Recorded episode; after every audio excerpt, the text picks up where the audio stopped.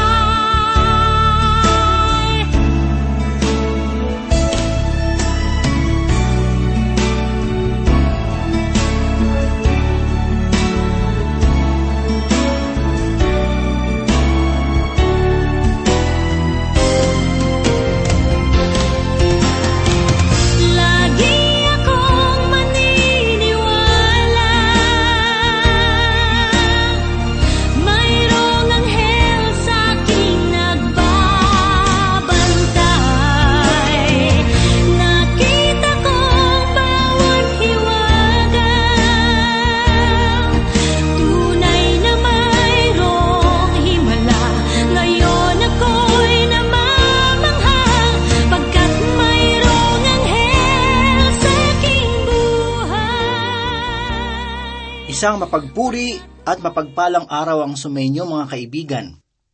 Muli sa sandaling ito, samahan niyo po ako upang ating muling pag-aralan ang malalim na salita ng Panginoon. Ako po muli ang inyong lingkod, Pastor Dan Abangco. Marami ang nag-aakala na ang tunay na kahulugan ng katapangan ay ang kawalan ng pagkatakot. Para sa marami, matatawag ka lang na matapang kung ikaw ay marunong lumaban. Subalit ang takot ay likas na katangian ng buhay ng tao. Maging ang mga kinikilalang malalakas sa lipunan ay mayroong ring bagay na pinangangambahan. Dahil dito, ang tunay na pangunawa sa katapangan ay hindi pa rin nasasalig sa lakas ng loob o sa mas mataas na katungkulan. Ano kung gayon ang tunay na diwa ng katapangan? Hayaan ninyong sagutin natin ang katanungang ito sa pamamagitan ng pangyayari na naganap sa buhay ng tatlong magigiting na lingkod ng Panginoon. Ito ay ating matatagpuan sa ikatlong kabanata ng Aklatang Daniel talatang labing pito hanggang tatlumpu. Ang kabanatang ito ay pagpapatuloy sa ating nakaraang pag-aaral tungkol sa rebultong ginto. Basahin po natin ang ikalabing pito at ikalabing walong talata bilang ating pagpapasimula. Kung mangyayari na ang aming Diyos ay pinaglilingkuran namin ay makapagliligtas sa amin sa hurno na nagniningas na apoy, ay hayaang iligtas kami niya sa iyong kamay, o hari. Ngunit kung sakaling mang hindi, dapat mong malaman, o hari, na hindi kami maglilingkod sa iyong mga Diyos, ni sasampaman sa rebultong ginto na iyong ipinatayo. Sa kabila ng nakapangingilabot na kaparusahan na kanilang daranasin, ang tatlong kabataan ay nanindigan na tumanggi sa pagsamba sa Diyos-Diyosan. Para sa kanila, mas iibigin pa nilang mamatay kaysa sumuway sa kalooban ng Panginoon. Binigyan din nila sa harapan ng hari na hindi sila sasamba sa rebulto, anumang mapait, kapalit ang kanilang kamtin. Kaya naman, nang marinig ni Nebuchadnezzar ang pananalitang ito, matutunghayan natin sa ikalabing siyam at ikadalawampu ng mga talata ang kanyang pagingitngit. Ang sabi ng talata, kaya napuno ng galit si Nebuchadnezzar, at ang anyo ng kanyang mukha ay nagbago laban kina Shadrach, Meshach at Abednego. Siya ay nagsalita at iniutos na painitin ang hurno ng pitong ulit na higit kaysa dating init. Kanyang inutusan ng ilang magigiting na mandirigma mula sa kanyang hukbo, nagapusin sina Shadrach, Meshach at Abednego, at sila'y ihagi sa gitna ng hurno ng nagniningas na apoy. Ang nag-aalimpuyong galit ni Nebuchadnezzar ay nagpapahiwatig ng kanyang kawalang pagpigil. Ang galit na mababasa natin sa talatang ito ay nagpapakita lamang ng kanyang mapusok na kalooban. Kung babalikan natin ang nakaraang pag-aaral, matutunghayan natin sina Shadrach, Meshach at Abednego ay mga manggagawa na kanyang itinaas sa tungkulin noong naipaliwanag ni Daniel ang kanyang pangitain. Ang init at alab ng apoy sa pugon ay napakalakas, subalit ang kautusan na painitin ito nang makapitong ulit ay tanda ng kalagayan na mayroon si Nebuchadnezzar sa kanyang puso. Ang pagpapainit ng pugon ay hindi na kinakailangan, sapagkat ang alab nito ay sapat na upang patayin ang sinumang nilalang na ihagis dito. Subalit ang kautusan ng hari ay nagpapahiwatig sa katangian ng kanyang pagkatao. Sa madaling salita, ang hari ay marahas at madaling padala sa bugso ng damdamin. Ang sabi ng ikadalawampu at isang talata, ang mga lalaking ito'y tinalian na may suot, may tunika, at may balabal, at may ibang mga kasuutan. At sila'y inihagi sa gitna ng hurno ng nagniningas na apoy. Ang mabilis na pagsasakatuparan ng hatol ay nangangahulugan lamang na madaling iginawad ng hari ang parusa. Ang hindi pag-alis ng kanilang mga kasuutan ay tanda lamang na ang utos ng hari ay dapat nasunding madali. Sinabi pa sa ikadalawampu at dalawa at ikadalawampu at tatlong talata, sapagkat ang utos ng hari ay pangmadalian at ang hurno ay lubang pinainit. Pinatay ng liyam ng apoy ang mga lalaking bumuhat kina Shadrach, Meshach at Abednego. Ngunit ang tatlong lalaking ito, sina Shadrach, Meshach at Abednego, ay bumagsak na nakagapo sa gitna ng hurno ng nagniningas na apoy. Ang walang pag-iingat na hakbang at ang mabilis na kapasyahan ay nagdudulot ng kapahamakan. Ito ang katotohanan na makikita natin sa tagpong ito, sapagkat para kay Nebuchadnezzar, ang mabilis na kamatayan ng mga pangahas na kabataan ang kanyang ibig makita. Dahil rito, maging ang mga taong sumunod sa kanyang kautusan ay napahamak, sapagkat ang init ng apoy ay hindi nila nakayanan. Patuloy pa sa ikadalawampu at apat at ikadalawampu at limang talata. Kaya't ang haring si Nebuchadnezzar ay nagtaka at nagmamadaling tumindig. Sinabi niya sa kanyang mga tagapayo, di ba tatlong nakagapos na lalaki ang ating inihagi sa apoy? Sila'y sumagot sa hari, totoo, o hari. Siya'y sumagot, tingnan ninyo, ang nakikita ko'y apat na lalaki na hindi nakagapos. na naglalakad sa gitna ng apoy, at sila'y walang paso, at ang anyo ng ikaapat ay gaya ng isang anak ng mga Diyos. Ang hurno na binabanggit sa talata ay maaaring isang bukas na hurno na makikita ng lahat. Si Nebuchadnezzar ay umaasa na ang tatlong kabataan ay madaling maglalaho dahil sa lagablab ng apoy. Subalit ang kanyang inaasahan ay binalot ng pagkamangha ng kanyang mamasdan ang tatlong kabataan na naglalakad sa loob na nagbabaga. Subalit ang kanyang inaasahan ay binalot ng pagkamangha ng kanyang mamasdan ang tatlong kabataan na naglalakad sa loob ng nagbabaga at nagliliyab na hurno. Ang pagkamangha na ito ay masigit pang pinatingkad nang kanyang makita ang isang lalaki na kasakasama ng tatlong kabataan na naglalakad rin sa loob ng hurno. Sangayon sa paglalarawan ni Nebuchadnezzar, ang ikaapat na lalaki ay gaya ng isang anak ng mga Diyos. Ang katagan na ito ay hindi nangangahulugan na si Nebuchadnezzar ay mayroong espiritual na pagkaunawa tungkol sa katotohanan ng Panginoon, sapagkat dapat nating alalahanin na siya ay isang pagano. Ang kanyang pahayag ay nagpapatotoo lamang tungkol sa hiwaga na kanyang nasaksihan. Subalit, para sa ating mga nakaalam ng banal na kasulatan, naniniwala tayo na ang pang-apat na lalaki na kanyang nakita sa loob ng hurno ay walang iba kundi ang Panginoong Hesus, noong siya ay hindi pa nagkakatawang tao. Ang ganitong pangyayari sa banal na kasulatan ay isang himala. Dalawang katugunan lamang ang maaari nating pagpilian. Ang una ay pananampalataya at ang ikalawa ay pagtanggi.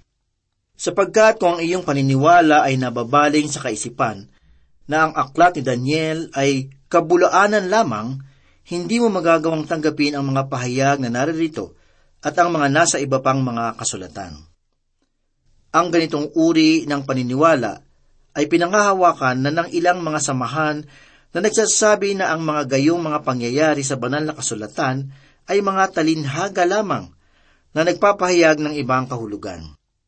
Ngunit ang ganitong uri ng paniniwala ay hindi lamang mapagbalat kayo, kundi maging mapaglinlang. Natandaan ko tuloy ang isang mensahe na ipinangaral ng isang tagapagsalita. Nasang-ayon sa isang pastor, ang pamamahayag ng lalaki na ito ay tunay na magaling.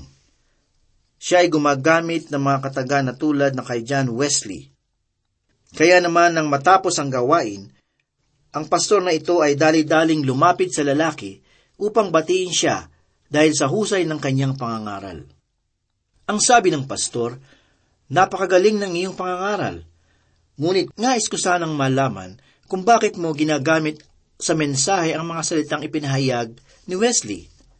Sumagot ang lalaki, "Tunay na ginagamit ko ang mga salita na ginamit ni John Wesley, subalit hindi yun nangangahulugan na magkatulad ang aming sinasabi." Kaibigan, ito ang kaparaanan na ginagawa ng mga samahan na iyon sa tuwing kanilang ipinapahayag ang banal na kasulatan. Para sa kanila, ang mga himala at kababalaghan sa banal na kasulatan ay nangangahulugan ng talinhaga. Halimbawa, ang paglakad ni Kristo sa ibabaw ng tubig ay hindi nangangahulugang literal.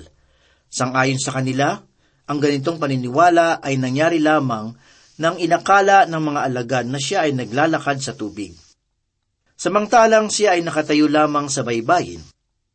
Ang isa pang halimbawa ay ating matatagpuan noong binuhay ng Panginoon ang patay na bata.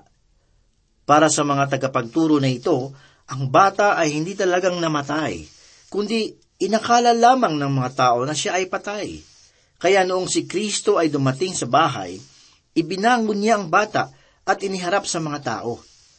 Ito ang uri ng kaisipan na pinangahawakan ng mga tao na hindi naniniwala sa kapangyarihan ng Panginoon. Ang pangyayari na naganap sa tatlong kabataan ay hindi bunga ng mapaglarong isipan ng tao. Si Nebuchadnezzar ay hindi nasisiraan ng bait upang ang pangyayari ay maging talinhaga lamang. Ang kaligtasan na nakamit ng mga kabataan na ito sa gitna ng nagngingit-ngit na apoy ay tanda lamang na ang Diyos ay gumagawa ng himala upang sila ay ingatan.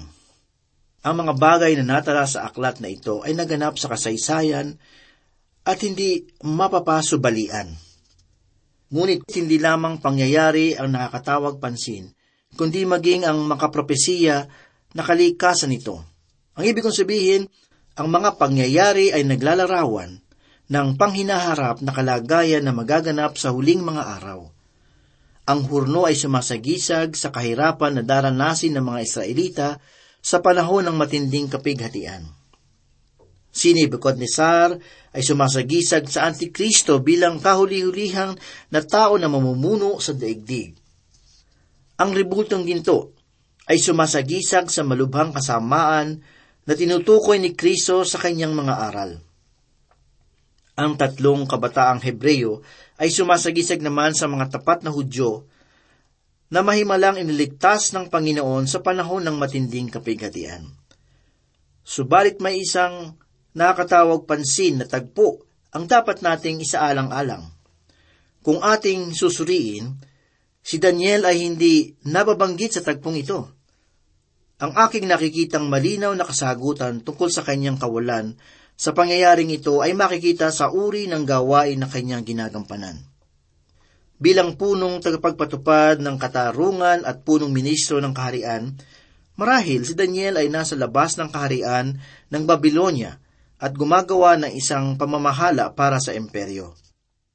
Ang kanyang kalagayan sa tagpo na ito ay maihahambing natin sa iglesia na kukunin ng Panginoong Hesus Kristo bago dumating ang matinding kapighatian. Subalit hindi lamang ito ang kapansing-pansing larawan ng propesiya, sapagkat ang ikaapat na tao sa loob ng hurno ay nagpapahiwatig ng katangiang gagawin ng Diyos sa panahon ng matinding kapighatian. Nangangahulugang ito, nasasamahan ng presensya ng Panginoon ang mga tapat na Israelita sa panahon ng kahirapan upang sila ay hindi manghina sa kanilang pananampalataya. Ito ay mabuting halimbawa para sa ating kasalukuyang buhay. Tinitiyak ng katotohanan ito na hindi tayo iiwan ng Diyos sapagkat ang Kanyang Espiritu ay nananahan sa atin. Sinabi ng Panginoong Hesukristo sa ikalabing anim na kabanata ng Ebanghelyo ni Apostol Juan, talatang tatlumpu at tatlo, ang mga bagay na ito ay sinabi ko sa inyo, upang sa akin ay magkaroon kayo ng kapayapaan. Sa sanlibutan ay nahaharap kayo sa pag-uusig, ngunit lakasan ninyo ang inyong loob, dinaig ko na ang sanlibutan. Sinasabi rin sa ikadalawampu at walong kabanata ng Mateo talatang dalawampu, at narito, ako'y kasama ninyo palagi hanggang sa katapusan ng panahon. Kaibigan, ang mga pananalita na ito sa banal na kasulatan ay malaking katibayan na ang Diyos ay laging umaantabay sa kanyang mga anak. Hindi niya tayo iiwan sapagkat ang kanyang pangako ay maaasahan. Tayo po ay magpatuloy at basahin po natin ang nasusulat sa ikadalawampu at anim at ikadalawampu at pitong mga talata. Nang magkagayoy lumapit si Nebuchadnezzar sa pintuan ng hurno nang nagniningas na apoy at sinabi, Shadrach, Meshach at Abednego, mga lingkod ng kataas-taasang Diyos, lumabas kayo at pumarito kayo. Kaya sina Shadrach, Meshach at Abednego ay lumabas mula sa kalagitnaan ng apoy. At ang mga tagapangasiwa ng lalawigan, mga kinatawan, mga gobernador, at ang mga tagapayo ng hari ay nagtipon-tipon at nakita na ang apoy ay hindi nagkaroon ng anumang kapangyarihan sa katawan ng mga lalaking ito. Ang mga buhok ng kanilang mga ulo ay hindi nadarang, ni nasunog man ang kanilang mga suot, ni nag-amoy-apoy man sila. Dahil sa mahimalang pagliligtas ng Panginoon sa buhay ng tatlong kabataan, ang kaisipan ni Nebuchadnezzar ay namulat sa katotohanan na ang Diyos ng mga Israelita ay masigit na makapangyarihan kaysa gintong ribulto na kanyang sinasamba. Ang pangyayari na iyon ay nagpaunawa sa kanya na ang mga kabataang ipinatapon niya sa hurno ay mga lingkod ng kataas-taasang Diyos, sapagkat ni bahid ng apoy ay hindi makikita sa kanilang mga katawan, ni ang kanilang kasuutan ay nag-amoy usok. Kaya naman matapos masaksihan ng hari ang dakila at kamanghamanghang himala na ito, buong sigasig niyang ipinahayag sa lahat na tanging Diyos lamang nila Shadrach, Meshach at Abednego ang pinakamakapangyarihan sa lahat. Basahin po natin ang sinasabi sa ikadalawampu at walo hanggang ikatatlumpung mga talata. Nagsalita si Nebuchadnezzar at sinabi, "Purihin ang Diyos nila Shadrach, Meshach at Abednego, na nagsugo ng kanyang anghel at nagligtas ng kanyang mga lingkod na nagtiwala sa kanya. Kanilang sinuway ang utos ng hari at isinuko ang kanilang mga katawan kaysa maglingkod o sumamba sa sinumang Diyos maliban sa kanilang sariling Diyos. Kaya't ako'y naguutos na ang bawat bayan, bansa at wika na magsalita ng anumang masama laban sa Diyos nina Shadrach, Meshach at Abednego ay pagpuputol-putulin, at ang kanilang mga bahay ay gagawing mga bunton ng basura, sapagkat walang ibang Diyos na makapagliligtas sa ganitong paraan." Nang magkagayoy, itinaas ng hari sa katungkulan sina Shadrach, Meshach at Abednego sa lalawigan ng Babilonya. Ang pananalita ng hari sa talatang ito ay hindi nangangahulugan na si Nebuchadnezzar ay nagkaroon ng malinaw na pangunawa tungkol sa kapangyarihan ng Diyos noong kanyang niligtas ang tatlong kabataan. Ang pagkakilala ni Nebuchadnezzar sa katotohanan ng Panginoon ay naganap lamang sa mga huling yugto ng kanyang paghahari. Naniniwala ako, ang taong ito ay dumaan sa mahabang panahon ng paglaya mula sa mga pagano na paniniwala at gawain na kanyang kinalakihan. Ngunit ang tatlong kabataan sang-ayon sa talata ay mas higit na nataas sa katungkulan sapagkat sa kabila ng mga pagsubok at kahirapan na kanilang pinagdaanan, ang katapatan ng Diyos ang siyang umagapay sa kanilang mga buhay. Kaibigan, sa ganitong katangian rin tayo pinangangalagaan ng Panginoon sa kasalukuyan. Tandaan natin ang salita ng Panginoong Hesus na matatagpuan sa ikasampung kabanata ng Ebanghelyo ni Apostol Juan, talatang dalawampu at pito at dalawampu at walo. "Pinapakinggan ang aking mga tupa, ang aking tinig, at sila'y aking kilala at sila'y sumusunod sa akin. Sila'y binigyan ko ng buhay na walang hanggan at kailanman ay hindi sila mapapahamak, at hindi sila aagawin ng sinuman sa aking kamay." Sinasabi pa sa ikalabing pitong kabanata ng Ebanghelyo ni Apostol Juan, talatang labing isa, "At ngayon ay wala na ako sa sanlibutan. Subalit ang mga ito ay nasa sanlibutan, at ako ay papariyan sa inyo, Amang Banal. Ingatan mo sila sa iyong pangalan, sila na ibinigay mo sa akin, upang sila ay maging isa, na gaya naman natin na iisa." Patuloy pa ng Panginoon sa ikalabing limang talata, "Hindi ko hinihiling na alisin mo sila sa sanlibutan, kundi ingatan mo sila mula sa masama." Kaya naman noong sumulat ang may-akda ng Hebreo, ganito ang kanyang sinabi tungkol sa katotohanan ito na ating mababasa sa ikapitong kabanata, talatang dalawampu at lima. "Dahil rito, siya ay may kakayahang iligtas ng lubos ang mga lumalapit sa Diyos sa pamamagitan niya. Yamang lagi siyang nabubuhay upang mamagitan para sa kanila." Sinabi rin ni Apostol Pablo sa unang kabanata ng ikalawang Timoteo, talatang labing dalawa, "At dahil din dito, ako'y nagdurusa sa mga bagay na ito. Gayunmay, hindi ako nahihiya, sapagkat kilala ko ang aking sinasampalatayanan. At ako'y lubos na naniniwalang may ingatan niya ang aking ipinagkatiwala sa kanya hanggang sa araw na iyon." Kaibigan, ang pahayag na iyong nabasa ay matibay na saligan tungkol sa pag-iingat ng Diyos. Hindi tayo dapat mangamba, sapagkat ang ating tapat na Panginoon ay laging nahahanda upang tayo ay ingatan. Ang Diyos ay nagpakita na sa mukha ng kasaysayan na magagawa niyang ingatan ang kanyang mga lingkod. At bagamat ang ilan sa atin ay patuloy na nangangailangan sa kanyang kapangyarihan, gayunmay ang kanyang pangangalaga at pagmamalasakit ay patuloy pa rin. Hindi lang natin ito nakikita sapagkat ang ating mga pag-aalinlangan ay masigit na matimbang kaysa sa ating pagkakilala sa Kanya. Kaibigan, sino si Kristo sa iyong buhay? Gaano kasigasig ang iyong paniniwala sa Kanya? Nananampalataya ka ba na Siya ang anak ng Diyos na nagkatawang tao upang ikaw ay abutin mula sa iyong kasalanan? Nananampalataya ka rin bang Siya ay namatay nang dahil sa iyo sapagkat binata niya ang iyong kasamaan doon sa krus upang ikaw ay pagkalooban ng buhay na walang hanggan? Kaibigan, kung ang puso mo ay tunay na nananampalataya kay Kristo, ikaw ay maliligtas sa puot ng Diyos nang dahil sa iyong kasalanan. Tayo po ay manalangin. O mahabaging Diyos, muli kami po ay nagpapasalamat sa iyo sa mga natutunan namin sa buhay ni Shadrach, Meshach at Abednego. Salamat, Panginoon, dahil nakita namin dito, Panginoon, na hindi mo pinababayaan ang mga mananampalataya na nananindigan para sa iyo.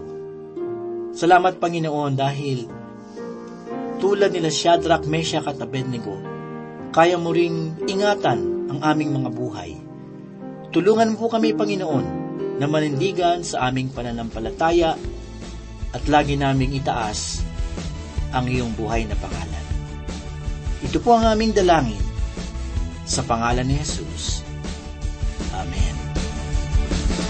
Mananatili akong panatag sa landas na aking tinatahak, pagkat alam kong ika'y dakila tapat, muna sa aking paglalakad. Kahit na madilim at baku-baku pa ang daan, sa landas ng pagsubok nilalakaran, banal mong salita'y naging ilawan. Pag-iisa ang Diyos ay laging nariyan, kahit na malayo man, kahit na medyo may kahirapan, basta tuloy pa rin ang buhay sa laban.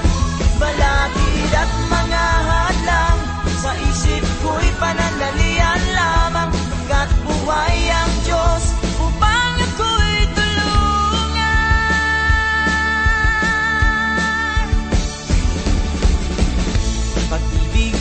sa'yo'y gayon na lang, nasusundin ang iyong banal na kalooban. Puso ko'y di na nabibigatan, pagkat laman ito'y tanging ikaw lamang. Kahit na madilim at baku-baku pa ang daan, sa landas ng pagsubok nilalakaran, banal mong salita'y naging ilawan.